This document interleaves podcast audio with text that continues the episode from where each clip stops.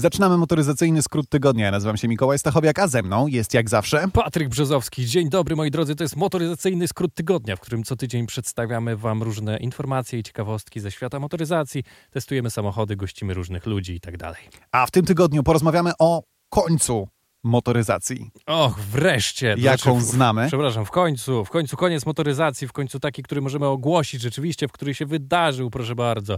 Nie wiem, czemu mówię o tym tak entuzjastycznie. Właśnie. Za chwilę każdy to wyłączy i powie, że tam gówno się znamy i w ogóle nie będzie nas oglądał e, ani słuchał. A pamiętajcie o tym, że możecie nas oglądać, bo jesteśmy również w wersji Na wideo YouTubie. na YouTubie i w tym momencie was, e, wam, przepraszam, macham i was również pozdrawiam. E, Wyszło nowe Mini, znaczy wyjdzie elektryczne Mini Cabrio. A oprócz tego Mazda CX-80 w końcu zawita do polskich progów. Tak jak miało to być, mieć miejsce w, końcu- zeszłym roku, W końcu zawite. a w końcu, tak jak się I ma spalinowe skończą. 3-litrowy silnik diesla, co powinno Jezus wszystkich e, Maria. ucieszyć. Przepraszam. E, Oprócz tego Renault Megane E-Tech testowałem i Range Rovera Sporta w wersji plug-in. Tak, dzisiaj raczej więcej testów e, niż informacji, bo informacji było bardzo mało, ale możemy Wam też zdradzić. Uwaga, uwaga, y, mamy takie statystyki, które kolega Stachowiak nazwał idiotycznymi. Możemy Wam je przytoczyć na temat sprzedaży samochodów spalinowych i e, samochodów elektrycznych. Zaczynamy wiadomości MST. To już koniec. Od 2035 roku w Unii Europejskiej nie kupicie samochodów spalinowych. Ach, Równo 340 głosów za, 279 przeciw. Te liczby zaważyły na tym, że Parlament Europejski przegłosował dzisiaj, to Mhm. znaczy 14 lutego, e, zakaz sprzedaży aut spalinowych. Czyli zostało nam dokładnie 12 lat z nowymi pojazdami spalinowymi. Od 2035 roku z salonów wyjadą już wyłącznie samochody o napędzie alternatywnym. No i rzeczywiście stało się to, co już wiedzieliśmy, że się stanie w zasadzie, bo już o tym mówiliśmy jako o pewnym wydarzeniu, to znaczy takim, który na pewno się wydarzy. Od 2035 roku ma nie być w sprzedaży oczywiście samochodów spalinowych, bo nie jest tak, że one znikną z ulic i nagle wyparują wszystkie stacje benzynowe, benzynowe razem z nimi. E, Nie martwcie się oczywiście. No ale no, to jest coś, Świat się zmieni. coś, o czym wiedzieliśmy od dawna, a teraz zostało tylko przypieczętowane, więc w zasadzie nic nowego, ale jednak wciąż zaskakuje. E, No i skłania do refleksji oczywiście. Też. Zaraz przejdziemy do dyskusji. Tymczasem od 2030 roku produkcja samochodów spalinowych będzie prawdopodobnie już jednak też mało opłacalna, bo wejdzie nowa norma, Tak, e, Euro 7 bodajże, tak, Euro 7. i nowe samochody spalinowe będą emitować o 55% mniej szkodliwych substancji w stosunku do tego stanu z 2021 roku, gdy ostatnia norma została wprowadzona. Mhm. Co ciekawe, e, producenci produkujący do 10 tysięcy do 10 tysięcy pojazdów ominą regulację z 2030 roku, ale 5 lat później benzyny na rynek już nie wypuszczą, ani, ani diesla, tak? czyli samochodów spalinowych. Tak. E, Dlatego Pagani, Ku- Koenigsegg, Koenigsegg em, czy Ferrari, Lamborghini będą musiały przejść na elektrykę, jeśli będą chciały sprzedawać samochody w Europie. A na pewno będą Albo chciały. wodory. To znaczy będzie, wiesz, jeden, góra dwa modele, Ale wiesz co, ja wciąż nie wierzę- do sprzedaży w Europie, a reszta pójdzie na Bliski Wschód, Stany Zjednoczone. Mi się wydaje, jeżeli już mogę, możemy przejść do tej części z komentarzem, No oczywiście. że to jest data, która będzie przesuwana. No skoro już to przegłosowali, to myślę, że teraz będą głosować jednak Mhm, przesunięcie? Myśl, mhm. Myślę, że nie. Mi się wydaje, że tak. Mi się wydaje, że wojna na Ukrainie, wydaje mi się, że COVID, wydaje mi się, że cokolwiek się stanie jeszcze, jakiś, e, nie wiem, No. małe trzęsienie ziemi odpukać, czy, czy cokolwiek innego spowoduje, że o nie, no jeszcze do 2050 to jednak możemy sprzedawać auta spalinowe. Wydaje mi się, że coś się jeszcze stanie. No to ciekawa teoria, natomiast ja myślę, że rzeczywiście to już jest e, data ostateczna. Aczkolwiek wiadomo, Izera będzie elektryczna i na pewno dzięki temu odniesie gigantyczny A. sukces. No zobaczysz za te 13 lat, tak, w takim razie, czy 12 w zasadzie, e, precyzyjniej mówiąc, e, Izery opanują polskie ulice i będziesz miał się spyszna, jak Gdyby tylko polskie, globalne autostrady No daj Boże, jakby to prąd. niektórzy powiedzieli, ale no, znaczy bądźmy realistami. Ja myślę, że wszelkie zakazy czy nakazy będą na pewno realne, a to czy doskoczymy do tego pod względem infrastruktury i produkcji samochodów spalinowych, to nie jest pewne. To będzie chyba największy paradoks tych czasów. O ile już taki nie występuje, bo w sumie się z takimi różnymi sprzecznościami spotykamy. I teraz rozpoczyna się dyskusja w świecie motoryzacyjnym pod tytułem... Aj, to ona trwa już od dawna. Nie, nie, czy w związku z tym klasyki E, zyskają na wartości? No już zyskują, już samochód i to nie tylko typowy klasyk, youngtimer, oldtimer są dobrymi inwestycjami, ale i inne samochody. Właśnie ja się zastanawiam, czy Również przez inflację i to, co się obecnie dzieje na rynku samochodów nowych, oczywiście, i to będzie się stabilizowało. Teraz przewiduje się, że w 2023 mniej więcej będzie takie wypłaszczenie i te samochody używane już teraz lekko straciły na wartości, tak ogólnie. Mhm. Natomiast wciąż utrzymują się na dosyć wysokim poziomie, ale to będzie z czasem wracało do jakiejś normy. Nie wiem, czy tej sprzed mhm. pandemii, czy sprzed wojny w Ukrainie czy nie, ale zobaczymy. Bo niedługo u nas gościem będzie ekspert, który twierdzi, dlatego wydaje mi się bardzo ciekawym, uważa, że na maluchu można zarobić. O, to na pewno. I że, I że to jest jakby klasyk. A mi się wydaje jednak, że samochód, który był produkowany masowo, w dużej ilości przez wiele lat, uh-huh. nie jest dobrą lokatą kapitału. Co tu dużo mówić. No, Jeżeli myślę, to nie jest maluch być. w najlepszej możliwej kondycji, z jakimś ciekawym numerem, który będzie doceniany I rzeczywiście, historią. tak. To taki zwykły maluch z FSO. No nie wiem, ale skoro nazywasz tego kogoś, kto tutaj będzie ekspertem, to znaczy, że może wie więcej no, to jest, niż my. Wiesz, to jest, to jest teza, którą on powtarza. No. Okej, okay, okej. Okay. Są też eksperci, którzy... Kim jest ten ekspert? Bo już nie mogę A, wytrzymać. to będzie tajemnica, której dowiecie się w najbliższej przyszłości, bo nawet nie wiem, kiedy przyjdzie do nas. Do okay. Ale już zapowiedziałem. No w każdym razie, y, samochody spalinowe może nie do końca, znaczy może, może będą takim rarytasem i rzeczywiście ich wartość wzrośnie, ale jeżeli te wszystkie normy emisji będą już tak wyśrubowane i wejdą już na stałe i to o dosyć szerokim zakresie te strefy czystego transportu, a to się będzie z czasem bardziej e, stawało restrykcyjne, no to te samochody spalinowe już nawet jako takie nie będą w ogóle atrakcyjne, bo nie będziesz miał nimi gdzie jeździć, a na pewno ten zakres y, ulic, na które możesz wjechać, będzie bardzo okrojony.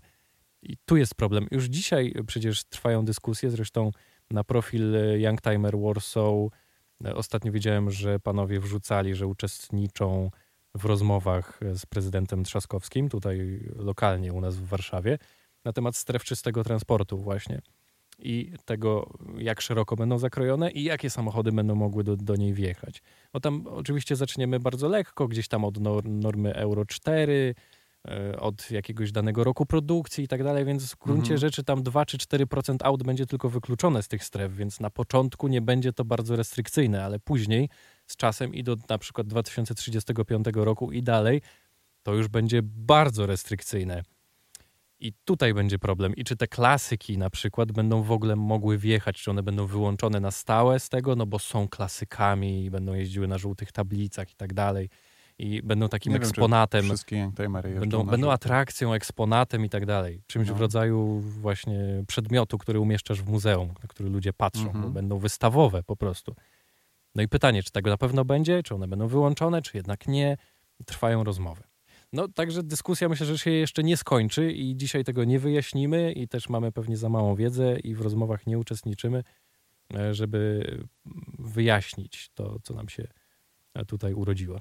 Zobaczymy. Tak, Trzaskowski to mógłby się jednak zająć y, naprawą tych wszystkich dróg, które postanowił rozwalić, zamiast co, w... myśleć o kolejnych strefach. Co? To, jest, to jest element tego, co jest nieuchronne czyli zmiany e, topografii miasta. Po prostu ulice będą teraz węższe, będą szersze torowiska, będzie ich więcej po to, żeby zwiększyć ilość Ale nie, nie, Patryk, ja mówię o tym, że Plac Trzech Krzyży remont miał trwać dwa tygodnie, a trwa już ponad pół roku.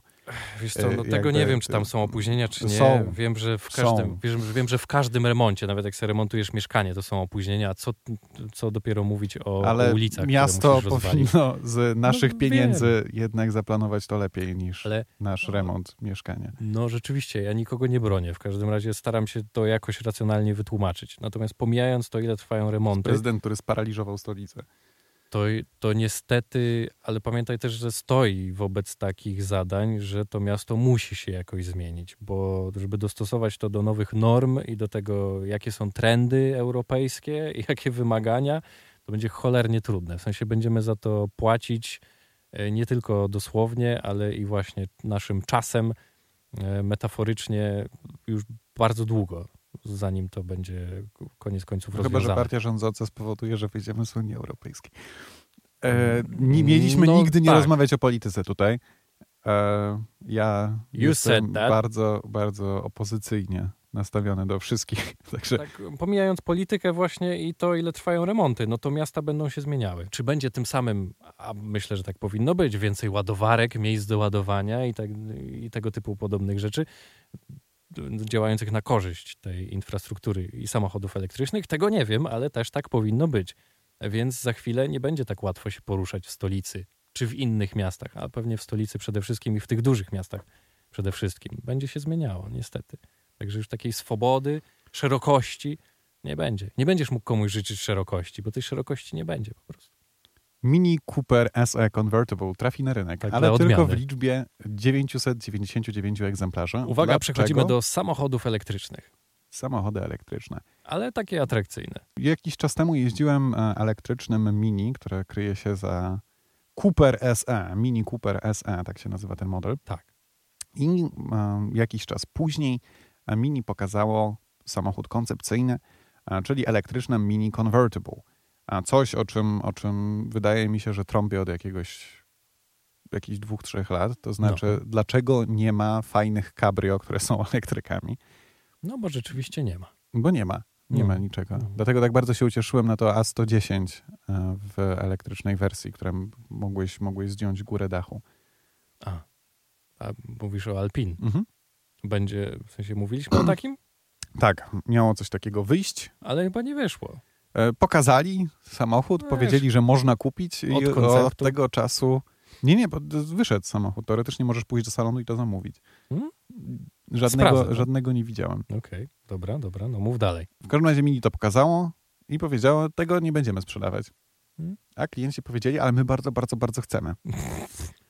We'll see. Znaczy, w sensie zobaczymy, jak to się sprzeda rzeczywiście, bo brzmi jak Nie no, podobno jest, podobno jest e, właśnie wyprodukowane, ma być wyprodukowane 999 takich aut i wszystkie są już sprzedane. Ach, wszystkie są Tak, sprzedane. Tak. A No wiesz co, jednostka w sumie- ma wciąż 184 konie mechaniczne, do setki w 7,3 sekundy, zasięg to 201 km według WLTP. Do konkretnych miejsc na świecie takie samochody są wręcz idealne. To trochę tak jak na przykład Monako, Barcelona. gdzieś wybrzeże jeziora Como, gdzieś tam Włochy i tak dalej. Może Szwajcaria nawet. Znakomite. Ale tak poza tym, hmm, no chciałbyś tym jeździć po Polsce, po Warszawie nawet? No nawet po Warszawie byłoby ciężko. Tym bardziej, że my jesteśmy bliżej Anglii niż jakiegoś lazurowego wybrzeża pod względem pogody, więc hmm, Ale wydaje mi się, że jest wiele miejsc na świecie, gdzie ten samochód jako elektryk ma rację bytu. Nie wiem, chociażby takie Los Angeles. no, no też. No. Dokładnie. No, jeżeli te 999 egzemplarzy również jest w jakiejś części przeznaczone na rynek za oceanem, no to Nie jest to jakoś specjalnie... Podejrzewam, e, że tak. No, pewnie nie jest to tylko na Europę. W każdym razie tam chyba w Stanach Zjednoczonych też nie najlepiej ogółem odnoszą się do samochodów elektrycznych. Tam infrastruktura też nie jest najlepsza, mimo że Tesli jeździ całkiem sporo. U nas też się zaczyna robić ich coraz więcej. Niestety. Niestety, frajerzy jeżdżą Teslami. Potem 90 km na godzinę za ciężarówką. Jedziesz swoim spalinowym, zajebistym samochodem, się śmiejesz. No, także, także będzie, będzie elektryczne mini bez dachu. A to słuchaj, to ja może teraz y, zajadę tymi... A, tymi statystykami, Tymi dobrze. statystykami, to, bo bo ja tu właśnie- chciałem wchodzić z Bo ja tu właśnie C80. prze- przeczytałem, no to za chwilę, bo ja tu właśnie przeczytałem coś ciekawego. Y, Raport za 2022 rok według y, PKO Leasing. Auta elektryczne z dotacją tańsze od spalinowych, jak się okazuje. Zobacz. Średnia cena netto samochodu elektrycznego, czytam w artykule, na który obecnie patrzę, w ramach leasingu. Gdzie, gdzie ten artykuł? Y, Dokładnie Automotor i Sport Okej. za Automotor i Sportem cytuję, że średnia cena netto samochodu elektrycznego nabywanego w ramach leasingu była w 2022 roku wyższa zaledwie o 10% w stosunku do wartości auta spalinowego. Jak wynika właśnie z danych PKO Leasing. I właśnie w 2022 średnia cena netto leasingowanego samochodu po uwzględnieniu dopłaty z rządowego programu, o którym bardzo często wspominamy, czyli ten mój elektryk, średnia rzeczywista cena samochodu elektrycznego spada i jest o 8% nawet niższa niż w przypadku pojazdu spalinowego. I w minionym roku właśnie, czyli w 2022 średnia cena netto leasingowanego samochodu elektrycznego wyniosła 156 tysięcy złotych i była właśnie 10% wyższa od średniej ceny dla pojazdów spalinowych, która wyniosła 140 tysięcy złotych. Ale po uwzględnieniu tego e, programu, czyli dofinansowania gdzieś nawet 27 tysięcy złotych, rzeczywista cena samochodu, takiego samochodu leasingowanego, elektrycznego jest to 8% niższa od spalinowego. No tak, ale tak jak już ci powiedziałem, tak. to jest średnia. Oczywiście. Średnie. Oczywiście, wiemy, to jest, wiemy, to jest tylko przyczynek do, do, rozmowy, tak. E, samochodów elektrycznych na pewno zostało sprzedanych mniej. No, zdecydowanie. Samochodów spalinowych, też ultraluksusowych, też zostało sprzedanych więcej. Tak. Nie wiem, czy muszę coś więcej mówić. No, to nawet, znaczy, nawet... to nie jest obiektywna statystyka. Oczywiście. Oprócz tego, wydaje mi się, że głównie się leasinguje jednak nowe auta. To jest moje założenie jakieś w tym wypadku. Bez dwóch zdań. Nie ma tak naprawdę taniego auta nowego elektrycznego na rynku. Nie ma. No nie. Poza Dacia Spring. No tak, ale... Relatywnie tani samochód. Tak, ale nawet ona chyba kosztuje 80 tysięcy, nie? Czy 70? No już pod stówę podchodzi. Tak? Już pod stówę? Tak, chyba tak. No to no. No tak, nawet tutaj jest napisane dokładnie to, o czym mówisz, że, że jednak warto zwrócić uwagę, że wybierane przez przedsiębiorców auta spalinowe to bardzo często luksusowe pojazdy o dużej wartości, a te elektryczne to w zdecydowanej większości takie miejskie, bardziej funkcjonalne samochody. Oprócz tego samochodów spalinowych sprzedano, sprzedano zdecydowanie, zdecydowanie więcej. To też w stosunku do elektryków. Tak. I wiesz co, no ja teraz akurat miałem okazję, no bo jeżdżę teraz Meganką i tak. No, Przedtem właśnie. miałem tydzień z Corsą elektryczną. Tak. Coraz częściej tym... te samochody elektryczne się tak. tutaj trafiają, ale to już o tym mówiliśmy wielokrotnie. I to testuję je w możliwie najgorszych warunkach dla elektryków w Polsce, bo mhm. jest, jest zima. Połowa lutego. Mhm. I to nie ma sensu. Przepraszam bardzo, ale jakby, wiesz, dojazdy, ja, ja, ja so... dojazdy po mieście ma jak najbardziej. Ma, ale ja nie mam możliwości ładowania w domu. Nie mam elektro tej, tej, tej woltaiki.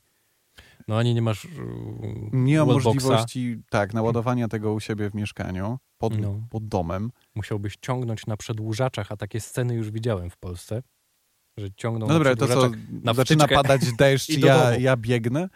Tak. No to... Nie no, kabel masz w oplocie, to może ci się nic nie stanie. No Wiesz, tak, ale samo gniazdko jest na wierzchu. No to akurat gniazdo jest przystosowane do tego, żeby padał deszcz na nie, bo stoi na przykład na zewnątrz i się ładuje, no i musisz w deszczu nadal go naładować. W każdym razie, no owszem, no, no wygląda to komicznie, a, a, widziałem właśnie taką To z mojego pierwszego piętra, tak? Przez, tak. przez okno widziałem, będzie, będzie widziałem chyba na Saskiej Kępie nawet, gdzieś widziałem taki obrazek, że stał samochód elektryczny, był podłączony wtyczką i poprowadzony na przedłużaczach do domu na pierwszym piętrze przez okno i tam I już za 60 godzin będziesz mógł wyruszyć na swoje 300 kilometrów. Tak. Pełne no, Śmieszne, śmieszne, ale takie rzeczy też się dzieją. No, no taka nie, no, infrastruktura. Jest, są, jest dużo popularyzatorów autoelektrycznych. Ja nie jestem przeciwnikiem. Uważam, że one mają swoją rację bytu. Oczywiście. Nie wydaje mi się, żeby to była ostateczna technologia.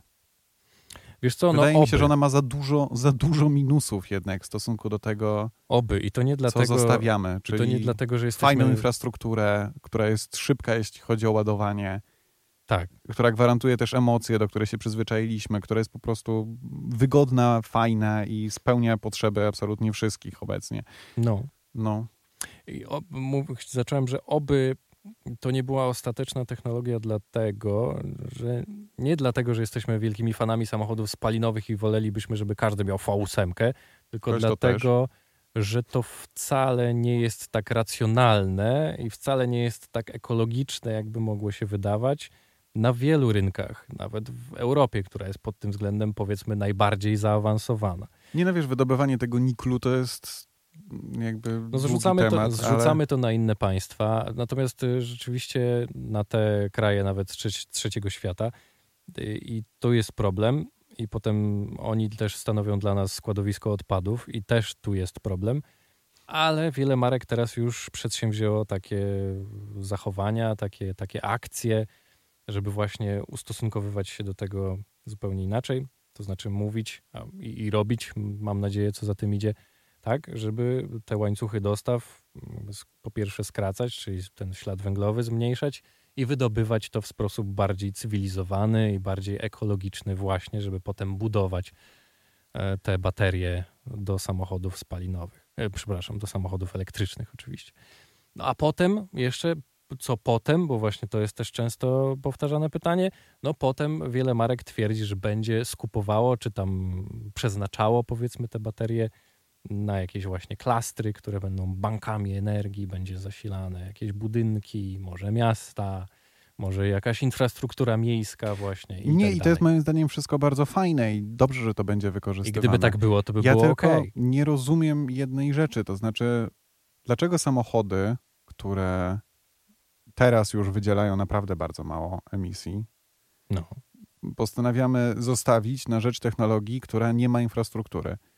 I No to tak wiem, naprawdę... No to tu już możesz szukać tylko, i to jest bardzo podatne pole dla tych, którzy lubią teorie spiskowe.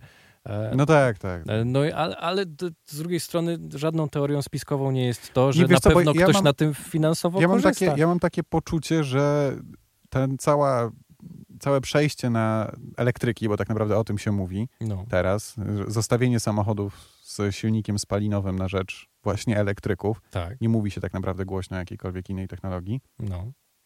jest takie trochę niezaplanowane. To znaczy, nie ma jasnego planu rozwoju tego wszystkiego. Nikt nie mówi nam o tym, jak to ma wyglądać za 10 lat i nad czym pracują. Nie, Wszyscy po, tylko po mówią- pracują. Tak, pracujemy nad tym i koniec z silnikami spalinowymi.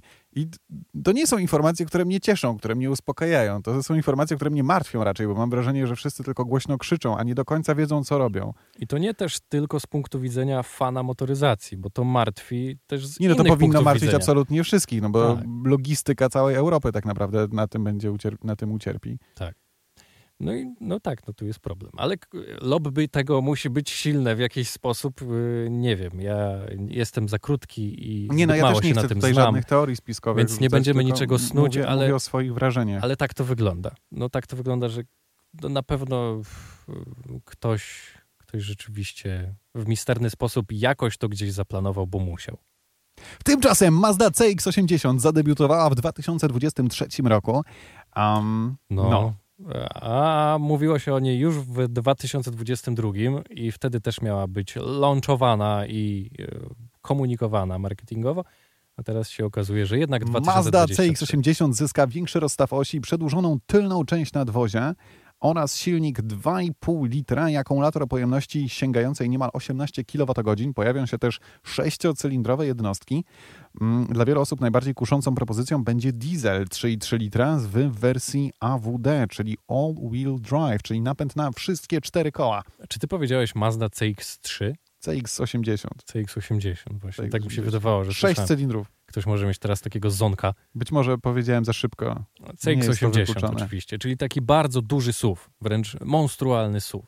Tak. Taki trochę jak ten Lexus, którego u nas nie ma. W USA jest, dostępny, jest dostępna też 3-litrowa benzynowa szóstka, No. Mhm. która, która oferuje aż 340 koni i jest turbodoładowana. Turbodoładowana Mazda. Kiedy Wow. ostatni raz to widziałeś? Wow! No. E, Kiedy ostatnio? No dawno, Mhm. dawno. Jak Dawno. se stuningujesz, to Jak masz. do MX-5 dołożysz turbinkę. Bardzo fajnie. Bardzo lata, Tu, tu, tu, lata wtedy, nie? Lata. I bokiem też lata. Właśnie, wiesz co, bo e, rozmawiałem z naszym wspólnym kolegą, z Mikołajem Adamczukiem, który był na premierze właśnie tej nowej dużej Mazdy, bodajże nie CX-60, tylko właśnie CX-80 albo CX-90, nie jestem pewien. W każdym razie on właśnie jeździł tym samochodem z 3,3 litrowym silnikiem diesla, Tak, który ma napęd na tył tak. i mówił, że nie lata bokiem. Jezu, ale Bo zadałem W mu sensie- tylko jedno pytanie. tak. Cała reszta mnie nie obchodziła. w sensie no bo, zadałeś wiesz, mu napęd- pytanie, czy lata bokiem. Tak, tak. tak. Ach, to ty zainicjowałeś tę głupią rozmowę. Okej, rozumiem. No bo rzeczywiście pierwsze, o czym myślisz, jak wsiadasz do samochodu Do dużego suwa z silnikiem diesla z, jeszcze dodatkiem, no z napędem na tył. tam silnik nie jest może najważniejszy, ale napęd na tył i to, że jest ogromny, no to myślisz sobie, e, a lata bokiem. No No i nie lata. i najlepsze, że on to musiał sprawdzić, bo stwierdził, że nie lata. Tak się rozwija polskie dziennikarstwo motoryzacyjne. Wszyscy mają takie bardzo arystokratyczne podejście, ale jednak jak porozmawiasz i głębiej wejdziesz w temat, to wszyscy tylko o tym, Wszyscy czy tak lata bokiem. naprawdę, czy Tokyo Drift, dokładnie. Oj Boże. A ten jego test możecie przeczytać na Spiders Webie, bo Mikołaj tam pisze, także Oczywiście. zareklamujemy przy okazji. Proszę bardzo. Już dzisiaj rozmawialiśmy o Completely for autosporcie. free. For tak, free. tak. No i możemy, wydaje mi się, spokojnie przejść do, Testów MST. do testów MST. A w tym tygodniu porozmawiamy o nowym Range Roverze Sporcie. Again. Again. W Ponownie. wersji P440 EPHEV. A, czyli w, w tym wydaniu zelektryfikowanym, czyli po raz kolejny wracamy do samochodów Z elektrycznych, a przynajmniej Z pluginem. jakichś części elektrycznych. Proszę bardzo. Pluginem. Możesz opowiadać, bo to nie ja jeździłem tym autem. Ja tylko mogę powiedzieć, że w stosunku do, do standardowego Range Rovera mam mieszane uczucia, ale jeździłem w wersji V8, czyli tej najbardziej prawilnej, jakby Ale to niektórzy sport- mogli powiedzieć. A nie wiem, ja z kolei nie jeździłem zwykłym Range Roverem. Ale chyba nie byłem z, bardzo zadowolony z, z tej przygody. No ale to, tam. U- Umów, umów, umów se sporta. Se, se sporta mogę mówić. Se, se, se, Tylko bez, se, se tylko, tylko bez V8. E, wiesz co, wydaje mi się, że ten silnik w, e, z sześcioma cylindrami, chciałem powiedzieć V6, fu, fu, fu, fu, a to rzędowa szóstka, No. em, jest e, wystarczającym. Tak się domyślałem, dlatego że jest taka wersja, która ma jeszcze w dodatku taki bardziej rozbudowany system plugin. Ta 400. Tak, tak, tak. I ona E, tam bo- ma zasięgu ponad 130 Bo ja jeździłem e, Na samym prądzie. 440, a jest jeszcze taka, która ma tam ponad 500 koni. No. Tak, tak, tak, tak. I tej wersji byłem, szczerze mówiąc, najbardziej ciekaw. Nie wiem, czy taka jest obecnie w parku prasowym w, w Możliwe, że Polsce. jej nie ma. Może się kiedyś uda. Ale nieważne. Mówmy o tej słabszej wersji hybrydowej. E, Więc tak, samochód, którym jeździłem, e, sześciocylindrowy silnik, jak już wspomniałem, Tak. 3 litry, 440 koni mechanicznych, prędkość maksymalna 225 km na godzinę, nie sprawdzałem. Mhm. E, Przyspieszenie od w 0 Niemczech. do setki w 5,8 sekundy. No. Sprawdzałem na każdych światłach. A, okej, A, jesteś ten. oczywiście. Dobra, to tak jak kiedyś A45 wszyscy jeździli potem stały w serwisie na skrzyniach. Tu, tu, tu, tu, tu, tu. Wszyscy bogaci z Warszawy latali na odcinie Ale pamiętam od te czerwonego do czerwonego. kiedy się twu. Siedziało I- gdziekolwiek na, na piwie w Warszawie i, I- tylko słychać było wydech A45. Tak. Miało to, miało to swój urok, muszę przyznać. Do dzisiaj jak słyszę, jak ktoś, no, ostatnio około mnie jakiś facet tankował i odjeżdżał ze stacji, no fantastyczne auto, kurczę, no do dzisiaj porusza. Umysły i zmysły. Wszystko, naprawdę fantastyczne, jak to brzmi. Wracając do Range Rovera Sporta, e, samochód, którym jeździłem, był w wersji wyposażenia Range Rover Sport Dynamic SE, dlatego, dlatego SE możesz sprawdzić. A, widzisz, tak, Bang, dobra. taki żarcik. Mhm. Mm, I otwieram teraz specyfikację modelu, którym jeździłem i on Mhm. się właśnie zaczynał od 569 200 zł No to y, i co? posiadał tak, Dużo. konfigurowalne programy jazdy za 2000, dach panoramiczny za 13 tysięcy, felgi A. aluminiowe pięcioramienne za 7 tysięcy, no, elektrycznie wsuwany, chowany hek holowniczy, hek, hek holownik. hak holowniczy 8 tysięcy, stawki wykończonowe Natural Black 2000, prawie 3, dywaniki SV Bespoke 1220 zł. To są fajne ceny jak za dywaniki, prawda? Lusterko wsteczne Clearside e, 3620 zł. Okej. Kable do ładowania domowego 1400 zł. Mm, Prawie jak do iPhone'a. Audio za 8000 za Meridian e, 3D Surround System. Mm. Ale audio było naprawdę spoko. A, no i tapicerka z perforowanej skóry Windsor Light Cloud Ebony. I jest to samochód, który jest naprawdę bardzo fajny. E, Zdecydowanie bardziej mi się spodobała wersja hybrydowa, co nie sądziłem, że to się stanie, względem wersji po prostu spalinowej. Tak. E, Przez to prawdopodobnie, że jest jakoś lepiej rozłożona masa i e, oprócz tego silnik utracił właściwie całkowicie jakikolwiek turbolak, jaki tam występował, a że jest to dosyć duży i ciężki samochód, to mam wrażenie, że ten silnik rzeczywiście potrzebował całkiem wysoko wejść na obroty, żeby go po prostu ruszyć. Mhm. Nie pamiętam, żeby ten samochód w tej wersji niehybrydowej działał poniżej e, jednego tysiąca obrotów. Co to znaczy działał? To znaczy, żebyś jechał na przykład na dwójce, trójce, 30 na godzinę, 40 Mhm. i żeby był poniżej 1000 obrotów na minutę. Okej. Czyli tutaj jest po prostu bardziej elastycznie. Tak, zwyczajnie. Jest, jest przyjemniej. Się tym samochodem zdecydowanie bardziej komfortowo jeździ. No to dobra wiadomość. Też Ogólnie jakbym miał wybierać Range Rovera Sporta, to raczej wybrałbym wersję plug-in. Bo tak też sądziłem, żeby było. No bo ta V8, w sensie, no myślisz sobie, wow, V8. O, Ale nie wow. wiem, może V8 bym wolał bardziej. W sensie wątpię. Wydaje mi się, To jest że nie. V8 od BMW, prawdopodobnie jest dobra. To jest też ta V8, Oczywiście. która prawie w ogóle nie brzmi, pamiętajmy, to jest to 4,4 litra. Oczywiście, w sensie ona może brzmieć, ale A nie, ale bardzo producenci nie rzadko chcą, brzmi. żeby No. brzmiała. Wydaje mi się, że mniej by ci się podobała. W Tak? sensie to, to, to jakby ten silnik tam trochę nie pasował. Dziwne to jest, ale ten poprzedni był dużo lepszy, ten 5-litrowy. 5-litrowy. Tak. Ten On jakby, był super. ten jakby czujesz, że jest tam nienaturalnie. Jakoś tak nie radzi sobie do końca. No nie wiem, A, bo ty mówisz o Range Roverze dużym. dużym owszem. Mhm. Tak, no trochę większa masa z jednej strony. Też inne zawieszenie, no bo to Tak. jest w końcu sportowy Range Rover. You know. Yes, of course. No tak, sport. No, sama nazwa wskazuje, patrz. No, Jeszcze w wersji Dynamic. to se możesz kupić sporta. No. No, tak. Lepiej, bo będziesz bardziej szybki, dynamiczny. System multimedialny warty, jak zawsze, tutaj naszych, naszych komplementów, Zdecydowanie. z, który się nazywa PV Pro. PV Pro. Podgrzewane i wentylowane przednie fotele są bardzo spoko.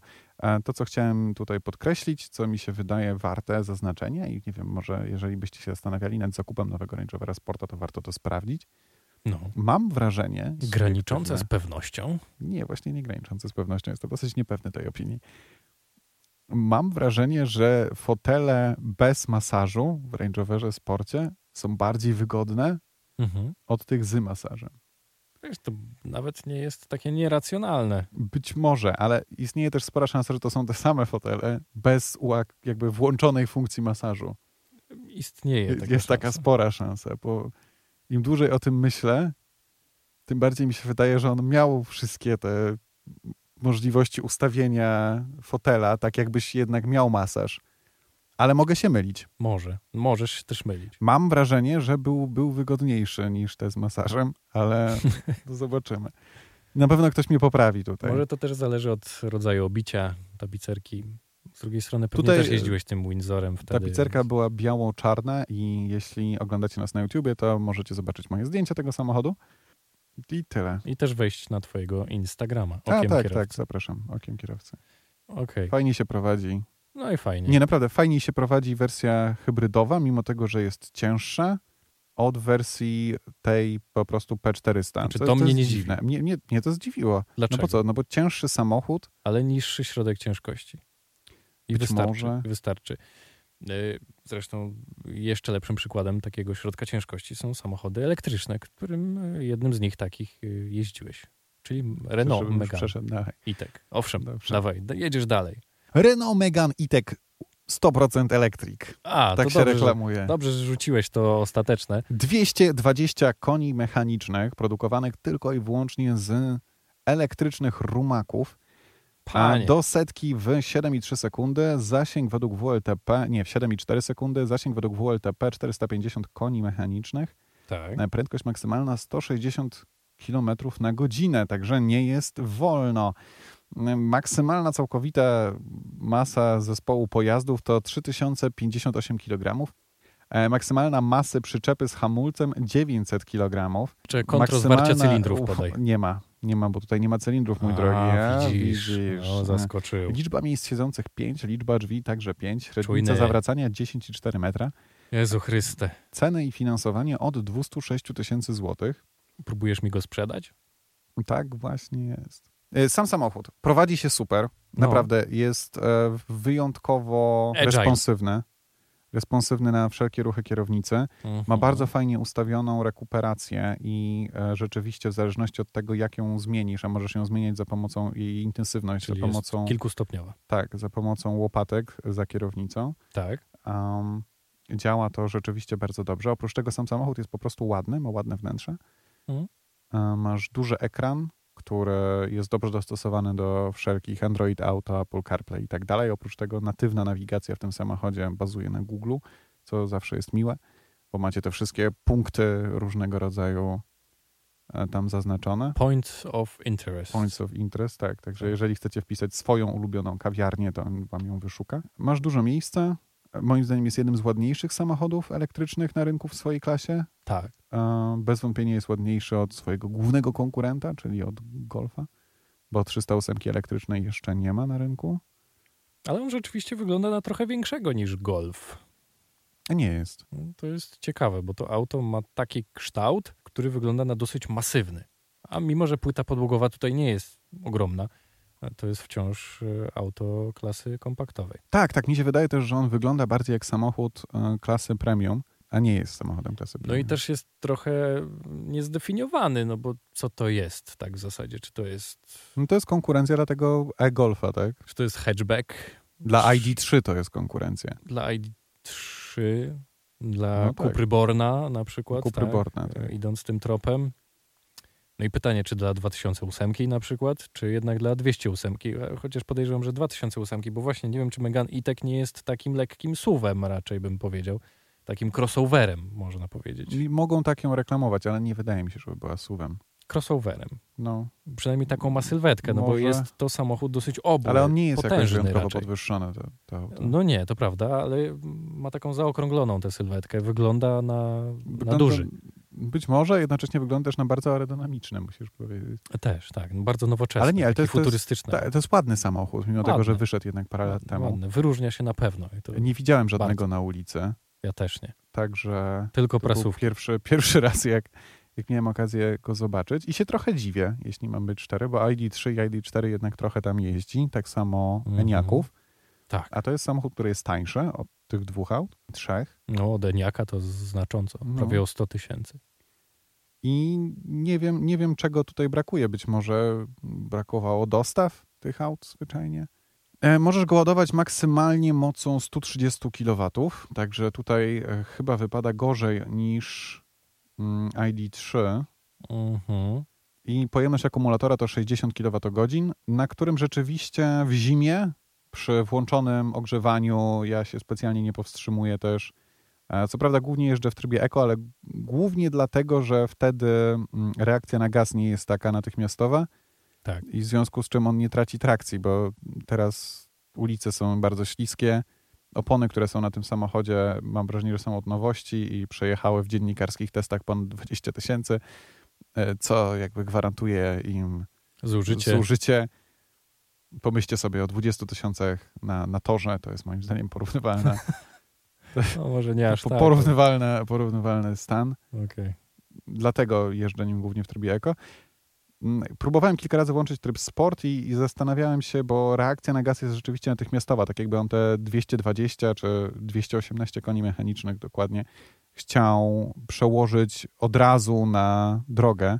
To i to by się zgadzało mniej więcej, jak to w samochodzie elektrycznym. No tak, ale na przykład ID4 czy ID5, GTX y, 299 koni, tak To nie ma. Rzeczywiście, no tam ten, to, to rozłożenie mocy A co prawda tam jest- to są też zdecydowanie cięższe samochody. pewnie tak, natomiast ten nie wiem ile waży w zasadzie. To, to też by ewentualnie trzeba było poruszyć. Ogólnie rzecz biorąc, żaden samochód elektryczny nie jest, nie jest lekki. 1700 kg, także jest nie całkowita masa pojazdu bez opcji to jest 1700, maksymalna masa całkowita pojazdu to jest 2200. Czyli nie waży więcej, 1700, dobrze. No to taki, no jeszcze przyzwoity wynik. mniej więcej jak samochód spalinowy w sumie. No, mniej więcej. No. Moje A35 waży niecałe 1600. Alpina 110 waży 1100, Niecałe, tak. Y, ale No ale porównywalnie w takim razie do takiego właśnie to- sportowego hatchbacka. No prawie porównywalnie. No. Nie, wydaje mi się, że to jest rzeczywiście bardzo fajne auto i e, jeśli chodzi, moim zdaniem tutaj cały ten system multimedialny jest warty uwagi, bo działa rzeczywiście wybitnie. Um, Hmm. no oprócz to tego kto by się tyłu- spodziewał w Renault. e, Z tyłu jest dużo miejsca, usiadłem tam spokojnie, przez to, że nie masz urwanej linii dachu, nawet Tak. wyższe osoby będą się czuły tam komfortowo. Dlatego on z zewnątrz wygląda na dosyć wysoki, duży. Tak, no on wygląda trochę jak takie kombi, które się skończyło za wcześnie. No powiedzmy. Jakbyś bardzo chciał w ten sposób go opisywać. Samochód, którym jeździłem, był czerwony, co jeszcze wzbudza dodatkowe zainteresowanie. On ma taką linię konceptu trochę. Taką koncepcyjną linię ma. Być może. Nietypową bardzo. Ma też bardzo śmieszną kierownicę, bo ona jest taka prawie że prostokątna. Mhm. No, ale wszystko jest bardzo intuicyjne. Nie wiem, co jeszcze mógłbym powiedzieć. Jeżeli macie jakieś dodatkowe pytania, to z radością na nie odpowiem. Żegnamy się. Pamiętajcie o tym, żeby Tak zasubskrybować, niezależnie od tego, gdzie nas słuchacie. Tak. I żeby sprawdzić nasze social media, przede wszystkim Instagrama, MS Tygodnia albo samego Patryka kameralnie lub samego mnie okiem kierowcy. Mhm. A my się żegnamy i miejmy nadzieję, że do usłyszenia za tydzień. Mikołaj Stachowiak, Patryk Brzozowski. do usłyszenia. Cześć.